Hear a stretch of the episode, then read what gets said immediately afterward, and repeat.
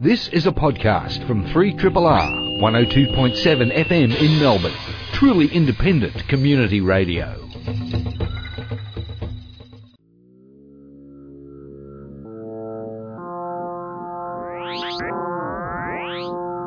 Zero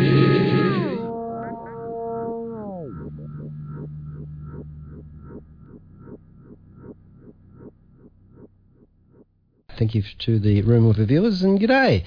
Welcome aboard the Starship Zero G, science fiction, fantasy, and historical radio for episode number 1197. I am Rob Jan, and our co pilot Megan McKeough is currently away exploring Arrakis looking for the spice. And today's episode is entitled Parker, Bring the Sun Probe Round. Our podcast title shall be Countdown to SunPod Radiothon launch, because of course for Zero G, at least, it is Radiothon next Monday, our Radiothon show.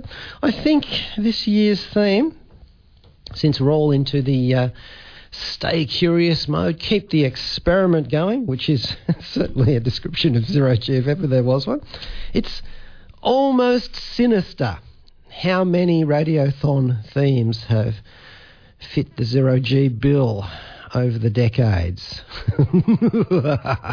Almost, of course. I wasn't there, didn't know anything about it, couldn't have stopped it. So, yeah, next week we shall be giving away notional items of curiosity. I think we can probably find a few infinity stones to uh, notionally gift to you, our listeners who have been supporting both Zero G and the Triple R station for all these many years. Now, I, speaking of people who've been supporting Triple R, here's the person, one of the people who was res- responsible for um, creating it. Zero G salutes Stephen the Ghost Walker for 30 years of remarkable Triple Ring. Stephen was Zero G's first program manager way back in the 1990s. It's his fault. Amongst Stephen's other stellar broadcasting achievements is something that may only impress me. But how massive is it that when you Google Skull Cave, that Stephen's show comes up before the Phantom's actual lair? I mean, that's pretty incredible when you think about it. Just one of the many things that he's been responsible for over the years. Good on you, O Ghost Who Walks, and uh, very, very much. And also, here's to Woody, who is the new Phantom in the Skull Cave, and to whom I am compelled to say, to infinity and beyond. Not quite the buzz, but we'll go there later on. Now, the Parker Sun Probe. Did you watch the amazing liftoff last night of the Delta IV Heavy NASA Parker Sun Probe? Damn, that beastie just steps out quick smart, doesn't it? It doesn't exactly heave itself off the pad like the old Saturn Fives. In fact, it was actually Complex 37 they were launching um, Saturn Fives from back in the day. Um, NASA and uh, Cape Canaveral getting its act together to the moon. And this is actually a lot more energetic, this process. I think, I could be wrong here, but I think it takes uh, 55 times the amount of energy to get this probe to where it's going, as opposed to um, leaving the solar system. Or is it to the moon? I don't know. A little bit confused there. The uh, Parker Solar Probe was named after the heliophysicist Professor Emeritus Eugene Parker, who actually attended the launch. And I think this is the first time that a, a NASA ship is named after um, uh, someone living. The Sun Probe, which naturally is solar powered, sits snug in the shade of a special heat shield. Um, and I did see them do a little nifty demonstration of that, that, shield, putting a puny blowtorch to one side while someone put their hand against the other and felt no pain at all. Um, this will um, use seven flybys of Venus over seven years to reduce its orbit around the Sun, dropping in closer to good old Sol, I hope someone's called them, over 24 orbits in all, at which point it will be a paltry 6.2 million kilometres from the photosphere of the sun and flying through the outer corona. No, it's not meant to return a sample to Earth. It's been sent to increase our understanding of the solar wind, magnetic fields, and the flow of energetic particles from the sun, all things which are rather important to the Earth. Uh, in case you're wondering, the instruments on board will be powered down for all but one of the Venusian flybys, because really they're concentrating on the uh, the solar aspects of the mission, and then naturally they will actually do some sciencing. So they, as the uh, the craft um, zooms by Venus, a little bit. And the actual probe is about the size of a small car, but not a Tesla, and on its way to Mars. Uh, slingshotting around the sun will not propel the probe backwards through time as it does not possess warp drive. Sorry, Captain Kirk. International Rescue has not been placed on standby this time to lend a puppet hand to the Sun probe, as it is not manned, though Lady Penelope's chauffeur is reportedly right chuffed that the spacecraft bears his name and Tony Stark and the Avengers have confirmed that the scrubbing of the first launch attempt had nothing to do with Hydra or the Mandarin, and everything to do with actual rocket science, where procedures are calmly followed and there's no space cowboying. Yes, he is Irony Man. Now, there is a brand new website. Triple R has dropped for us. Uh, playlists at this stage, so we'll still be able to um, bring you the details of that. Other functions will follow in due course, and you can still catch up with our podcasts at uh, http colon backslash backslash uh, fm.libsyn.com backslash zero G. And I'll put that whole rather clunky URL onto the zero G Facebook page. So you can check out zero G, that's Z E R O dash G on Triple R, and that's our Facebook page. So I'll put that detail in there, sort of a workaround for the moment. And thanks to our podcaster, Joe Elsinador, for maintaining the podcasts at a cracking good rate. And while the um, the site ramps up to full functionality, uh, I will post the usual in-depth information on what we've talked about on the show on Zero G's Facebook page. But the playlist itself will be on the main website at rrr.org.au. And of course, you can also uh, catch up with the previous podcast at that same Libsyn site. Actually, if you just go to L I B S Y N, and that would um, get you to it. .com. All right, enough of this. These acronyms and these URLs. The Fantastic Four are back. Marvel Comics has given us Reed and Sue Richards and their kids again. Well, sort of. They're actually been stuck out in the multiverse, mapping it somewhere since the Secret Wars. So there's been a bit of a shortfall in Fantastic Fouring since then. In this issue, now it has a number of uh, variant covers. I got the one that uh, has Galactus spread across the front and the back. I thought that would be the one I would uh, appreciate. He is not appearing in this um, comic book. Uh, and not only that, um, some other people aren't appearing in there, although there is a retro story with the rest of the Fantastic Four. Uh, what happens in the story? Well, the Thing and Alicia go and buy some kittens, but they have a much bigger decision on the horizon. The Human Torch is still coming to terms with it all. They're actually all but given up on ever seeing Reed Richards, Sue Storm, and the children ever again. And Doctor Doom, what's he doing after his stint redeeming himself as stand in Iron Man? And there's a couple of bonus stories in there as well about the Impossible Man and about Doctor Doom. Now, it's written by Dan Slott and Sara Pichelli, and both of those have written and illustrated just about everything in the Marvel Comics universe. Dan Slott has worked on The Thing and The Thing and the Human Torch team up. Of, of course, he's also helming the Iron Man title. If he does anywhere near as well with the FF as with that one, it will be, well, fantastic. Uh, Sara Pichelli, same, same with her. She's done so much work across the um, Marvel comic universe. Um, the artwork in this is full of light and blocky forms, which works very well for Benjamin J. Grimm.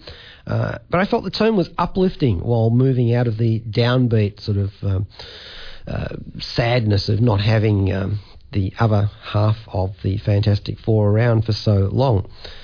Is this coincident with uh, Disney acquiring the rights to the cinematic rights to the Fantastic Four? Well, remains to be seen, doesn't it? Now, there are other people working on this issue, including Letterer, VC's Joe Caramagna, and Esad Ribic did this particular variant cover, and quite a few others. It's a really nice one of Galactus too, just a uh, a Galactus or bust shot of him in Manhattan with helicopters flying around him, and he's just about looking like he's unwisely going to grab the rotor blades of one of those. That's very dangerous, Galactus, or uh, Radd as we like to call him. Uh, yeah, okay, so.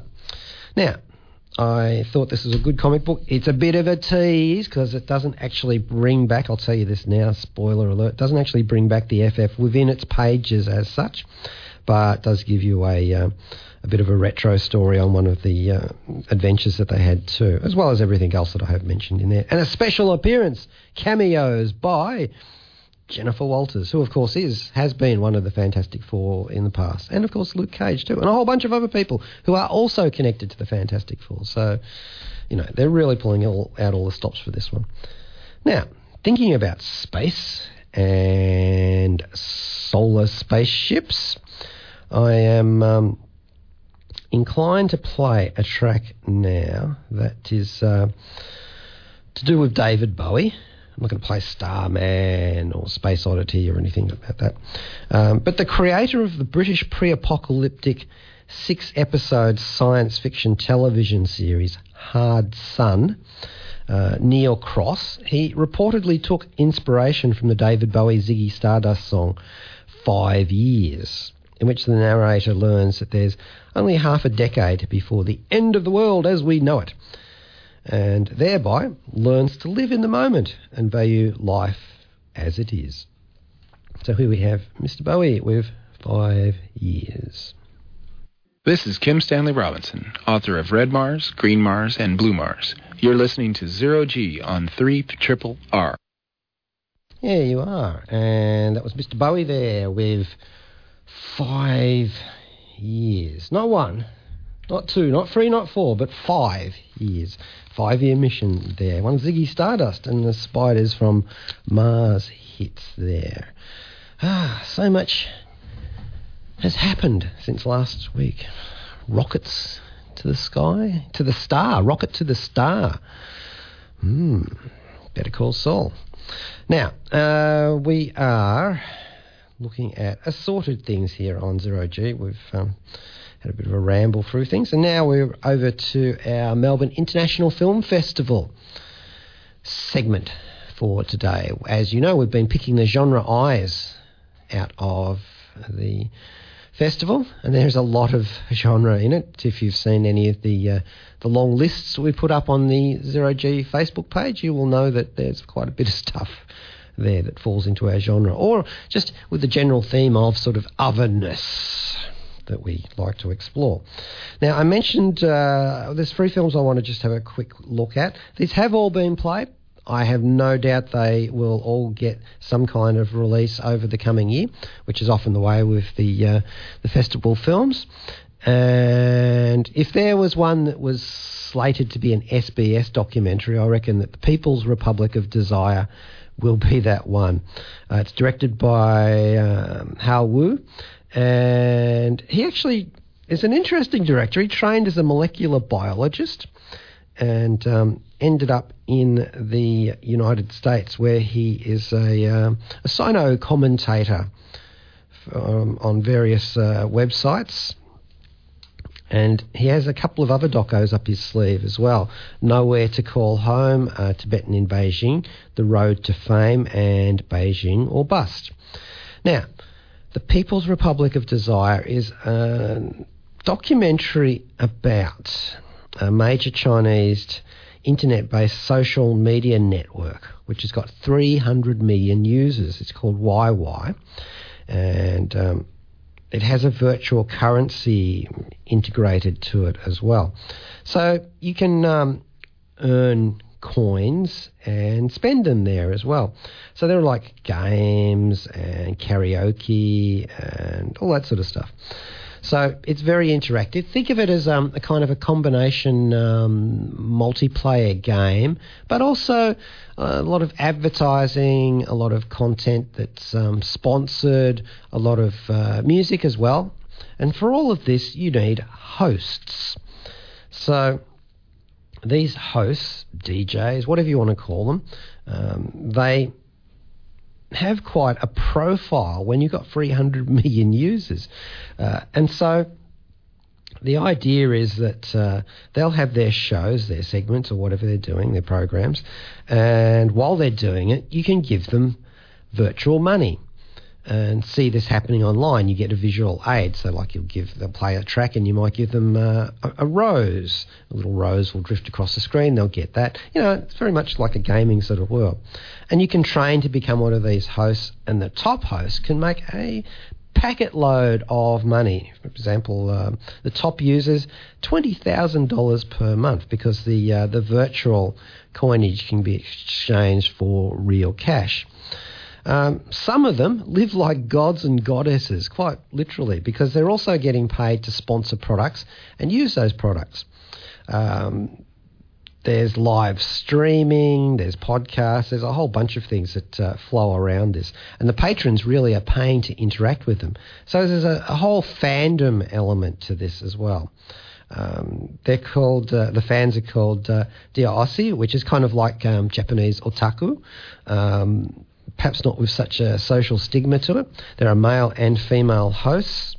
And the fans are aspirational. They're um, not only are they idolising the hosts, but they also wouldn't mind becoming them as well. And it's kind of like a, a vicarious um, spending deal. You know, you can watch your host uh, tout the latest um, watch or uh, phone or whatever, and you can sort of put yourself into that role. And it's not just um, virtual roses that they can give them with a bit of coins. You can go all the way up to uh, uh, trips and houses, and this kind of actually makes some sense within the uh, the the Asian culture in general because there's um, a lot of things about grave goods that um, you can give people uh, paper representations of uh, things that they had in life, so they kind of can spill over into that a little bit, only perhaps not uh, with the uh, the death sort of aspect, which is another thing entirely.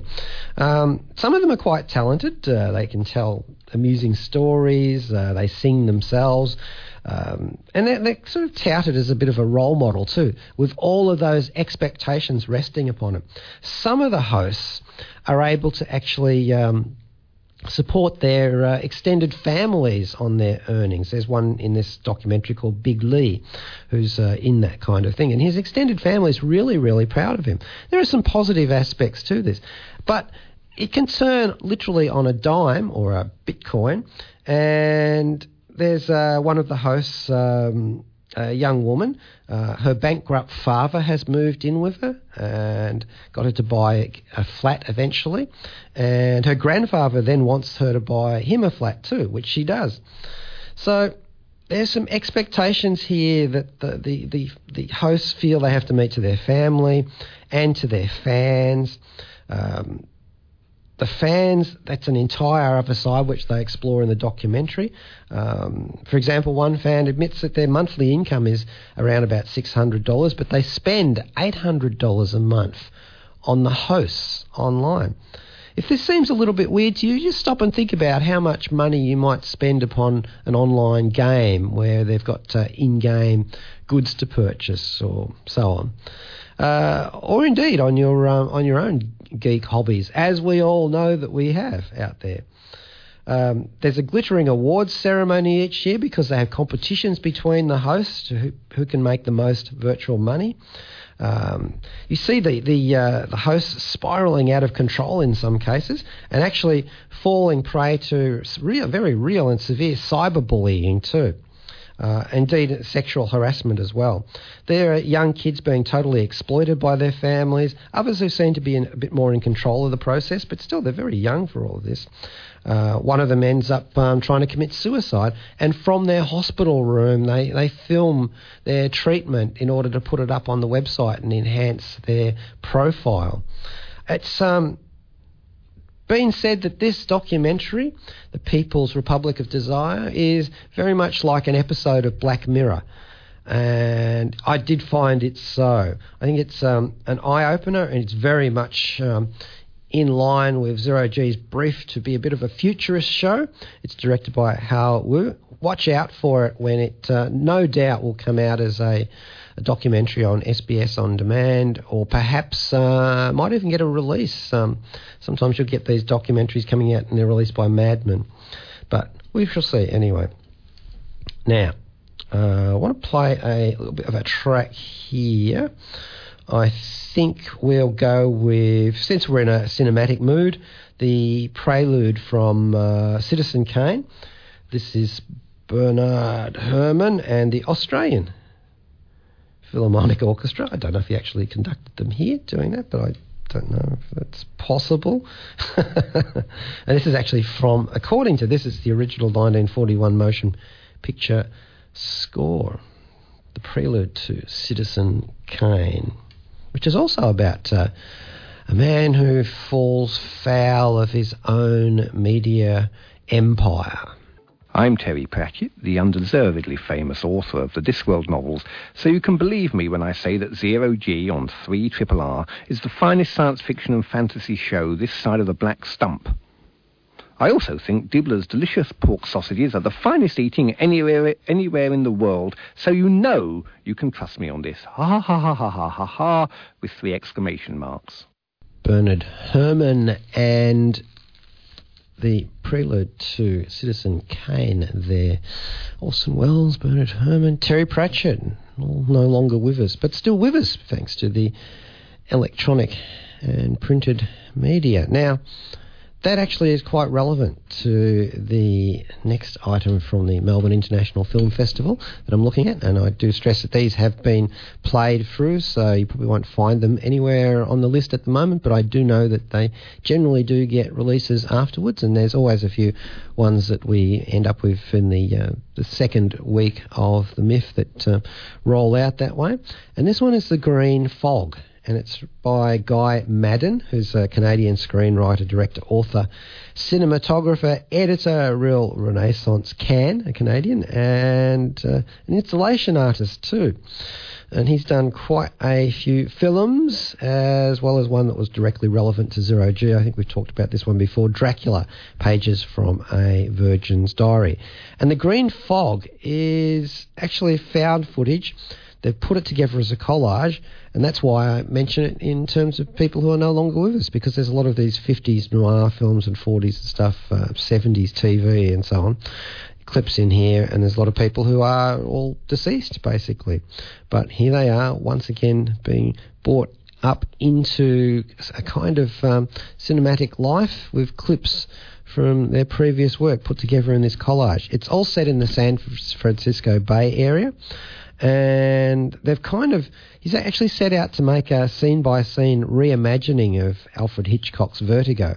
So if you find yourself watching this and thinking this is all very familiar, but it's completely rejigged, that's why. It, it's it's all there for you. Uh, I did find this quite fascinating. Um, there are so many scenes that they've popped up into this one. It's actually hard to keep track of them all, but they do actually a good job at the end of in the end credits of, um, telling you what they've used, or at least most of it, as far as I can tell. Um, in the green fog, I noticed uh, a clip from Star Trek Four. Um, uh, oh, there's a very obvious one: Donald Sutherland um, appearing in Invasion of the Body Snatchers. Um, Dirty Harry, it came from beneath the sea, Inner Space, Bullitt. Sister Act, uh, Terminator, uh, and a lot of stuff from um, the old uh, San Andreas film as well. Um, it, it, reads a little bit voyeuristic because a lot of those films are not shot as um, documentaries, obviously, but uh, suddenly you get thrust into this scene and you're going, oh, I'm, I do not know exactly where I am, but I know those actors. There's a lot of films within films in this one too, looking at projectors, uh, television screens. Um, was that McMillan and Wife, or was it um, the Rockford Files, or uh, no, it was and Gene Barry. I'm sure it was Gene Barry in the name of the game. It's a bit of a caper movie, obviously, if you're following uh, Vertigo. Uh, and also it's got a, uh, a very solid way of, of segueing between the clips that's not entirely seamless. It's designed to look a little bit Frankensteinian, a little bit stitched together. Uh, I did enjoy it actually, and it's kind of fun just sitting there and and picking the uh, the clips out of, but also seeing how the narrative moves on at a strange pace makes you wonder how much more of this um, mixing of films, will it become a, a thing where you do live mixing at um, at gigs of, uh, of, video footage, like doing um, a mix of uh, of tracks of, of, audio tracks. I don't know. I suppose it probably has been. I just haven't run it across it myself. It's called the Green Fog, and it's by Guy Maddin, and it's um, how you know it's another one of those otherness ones really. But since it is um, riffing off vertigo um, it did uh, appeal to me as uh, something to look at from a zero g point of view. Now i did um, watch uh, a few more of the um, notionally horror movies um, that we uh, were talking about uh, but in the end, I decided to settle down and watch a really old movie, The Cheaters. And this is um, one that's basically uh, a 1930 Australian silent film, one of um, the earliest fully intact ones, actually. Uh, it's directed by Paulette McDonagh and starring Isabel McDonagh who is um, known as uh, Marie Lorraine in this film. So Paulette is working with her sister, and she worked with her sisters before. Uh, Phyllis um, McDonagh is her art director, and they worked on the self-funded films. So these are like indie films from the 1920s and early 1930s. And here it's been restored for us uh, still a silent film, but I think they actually provided a, uh, a musical soundtrack at the festival.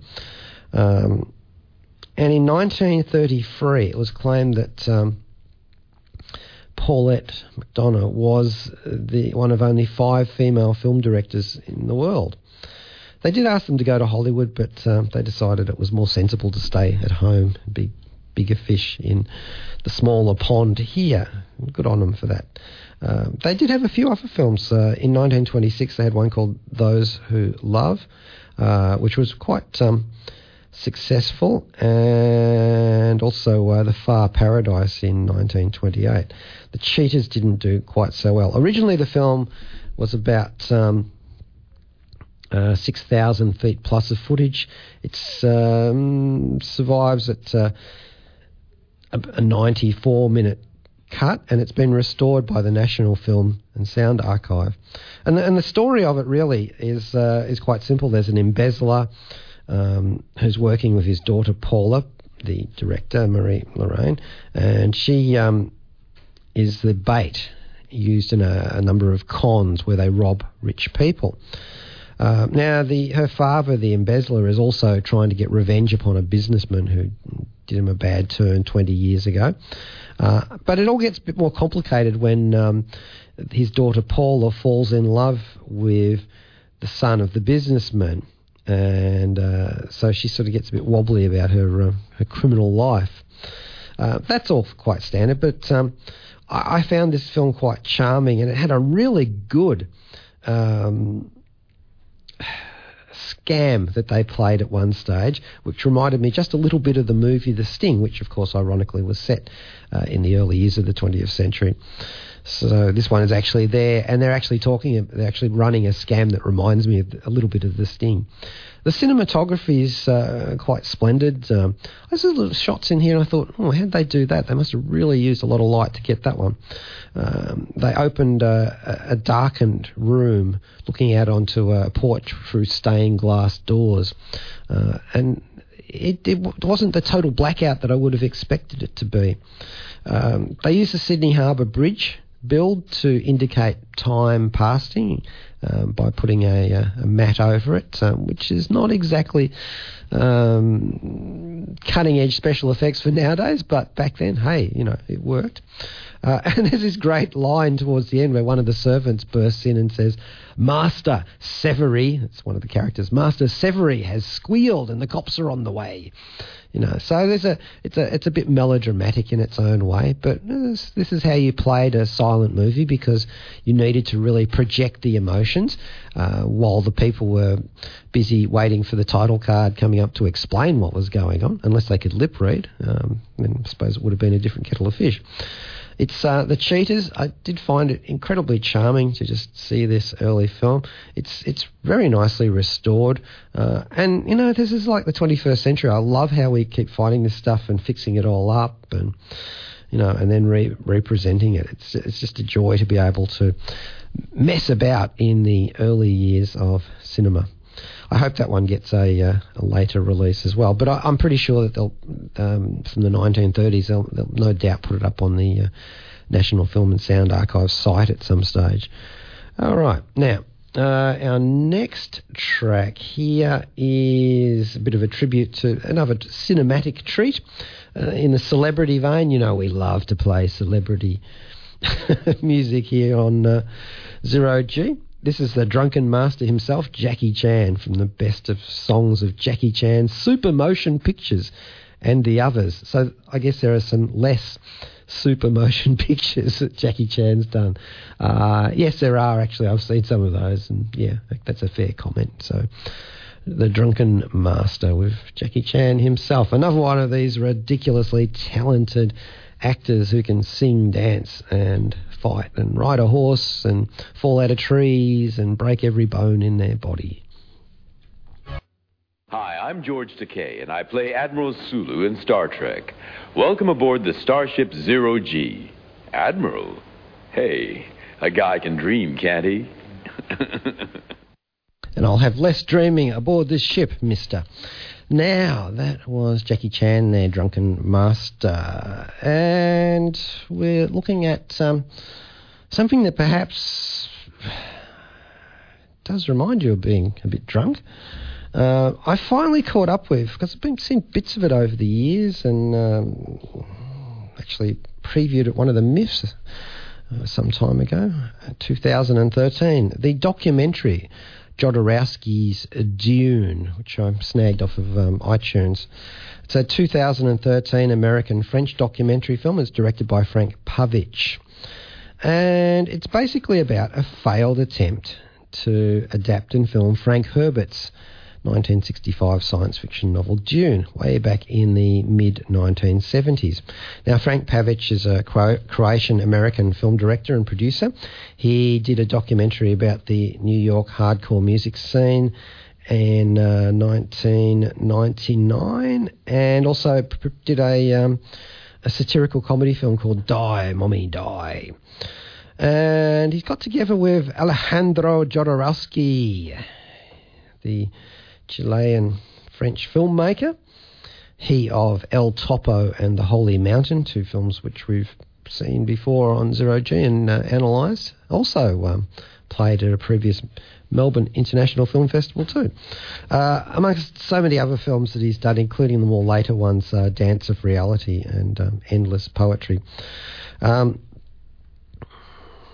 it's a bit hard to know where to start with this one. Uh, he got um, the, the film rights for Dune were um, optioned by Arthur P. Jacobs back in 1973. Um, Jacobs passed away before a film could be developed, and then the option was taken up a couple of years later by Jodorowsky, uh, along with um, producer Michael Seydoux.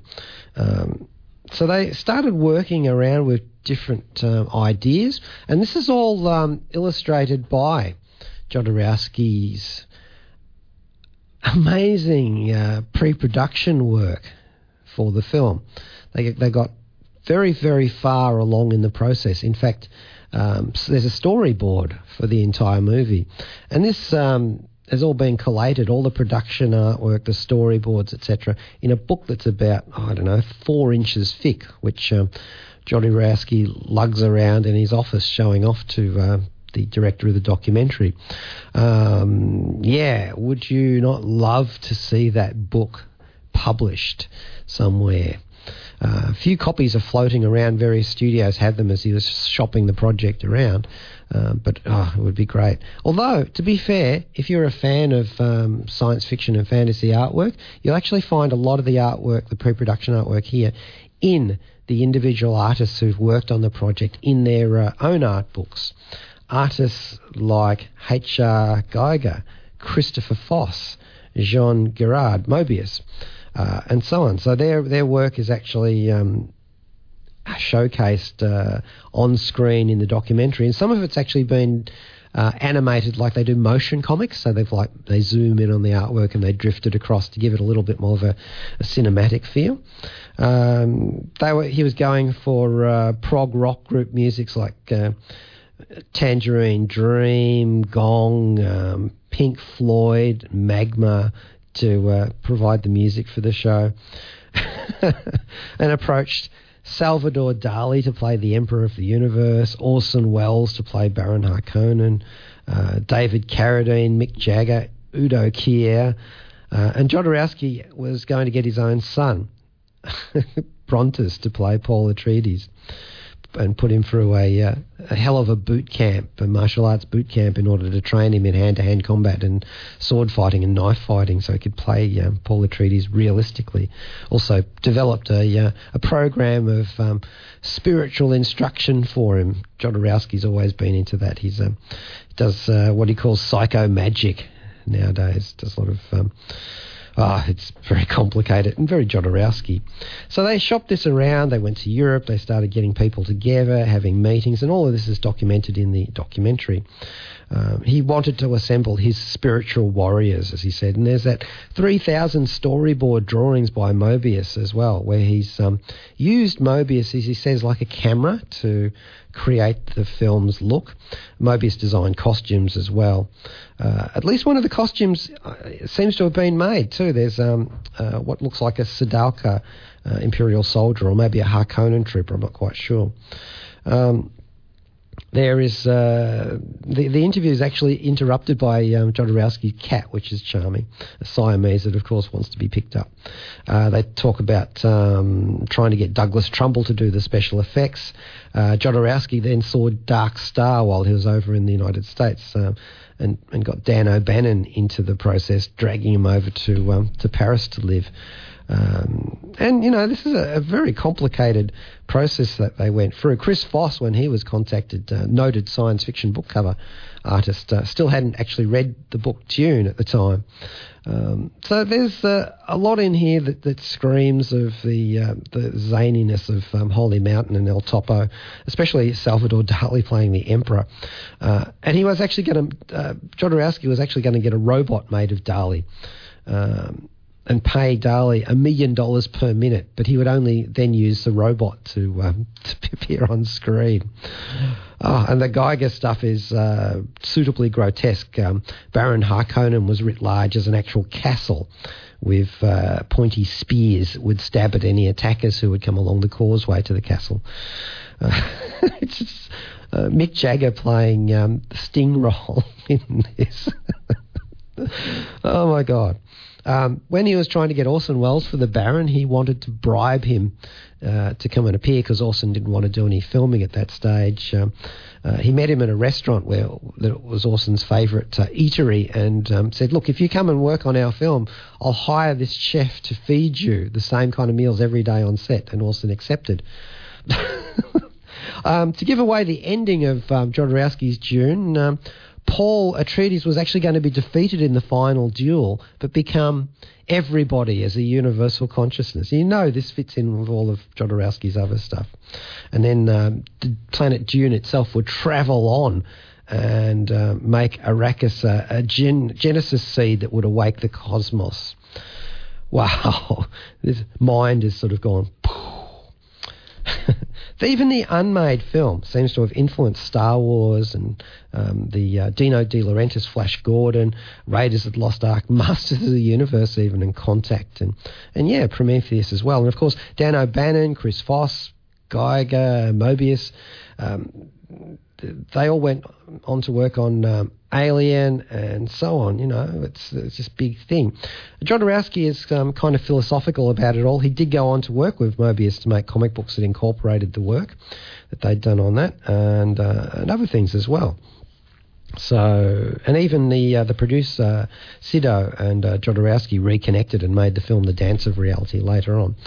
So yeah, I was remarkably chuffed to watch this documentary and see what might have been. And you know, you look at it and you think someday somebody's going to, and Jodorowsky says this himself, somebody's going to pick that up and using CGI, just make it basically. And for all we know, in a hundred years' time, they'll just um, maybe less. They'll um, they'll they'll have digital clones of uh, Orson Welles and Salvador Dali, and they'll just put in the cast that he wanted. So I would not say that that's that's an impossibility. It um, does sound to me like that might happen someday. Now there is an, a very, very, very unfortunate part of this film. Uh, I won't gloss it over, where Jodorowsky trots out some of his quite, I found them quite vile and um, awful comments about rape culture. Um, he's got a a bit of a record for that. Um, I do not condone that in any way, shape, or form.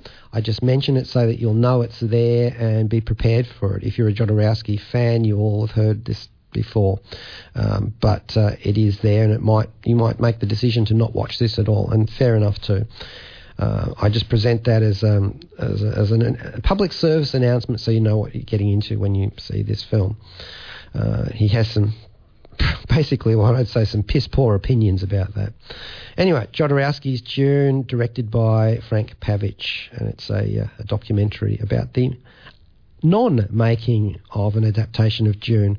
He was very happy when he saw um, David Lynch's one that just didn't work at all from his point of view. so, uh, yeah, moving on. And that's about it for Zero G today. Joe Brunatic coming up next with Astral Glabber and we'll go out with a track from um, Toto's soundtrack album for David Lynch's Dune, and this is the uh, the desert theme. Thanks a lot. See you next next time at, um, at Radiothon. This has been a podcast from 3RRR 102.7 FM in Melbourne. Truly independent community radio. Want to hear more? Check out our website at rrr.org.au.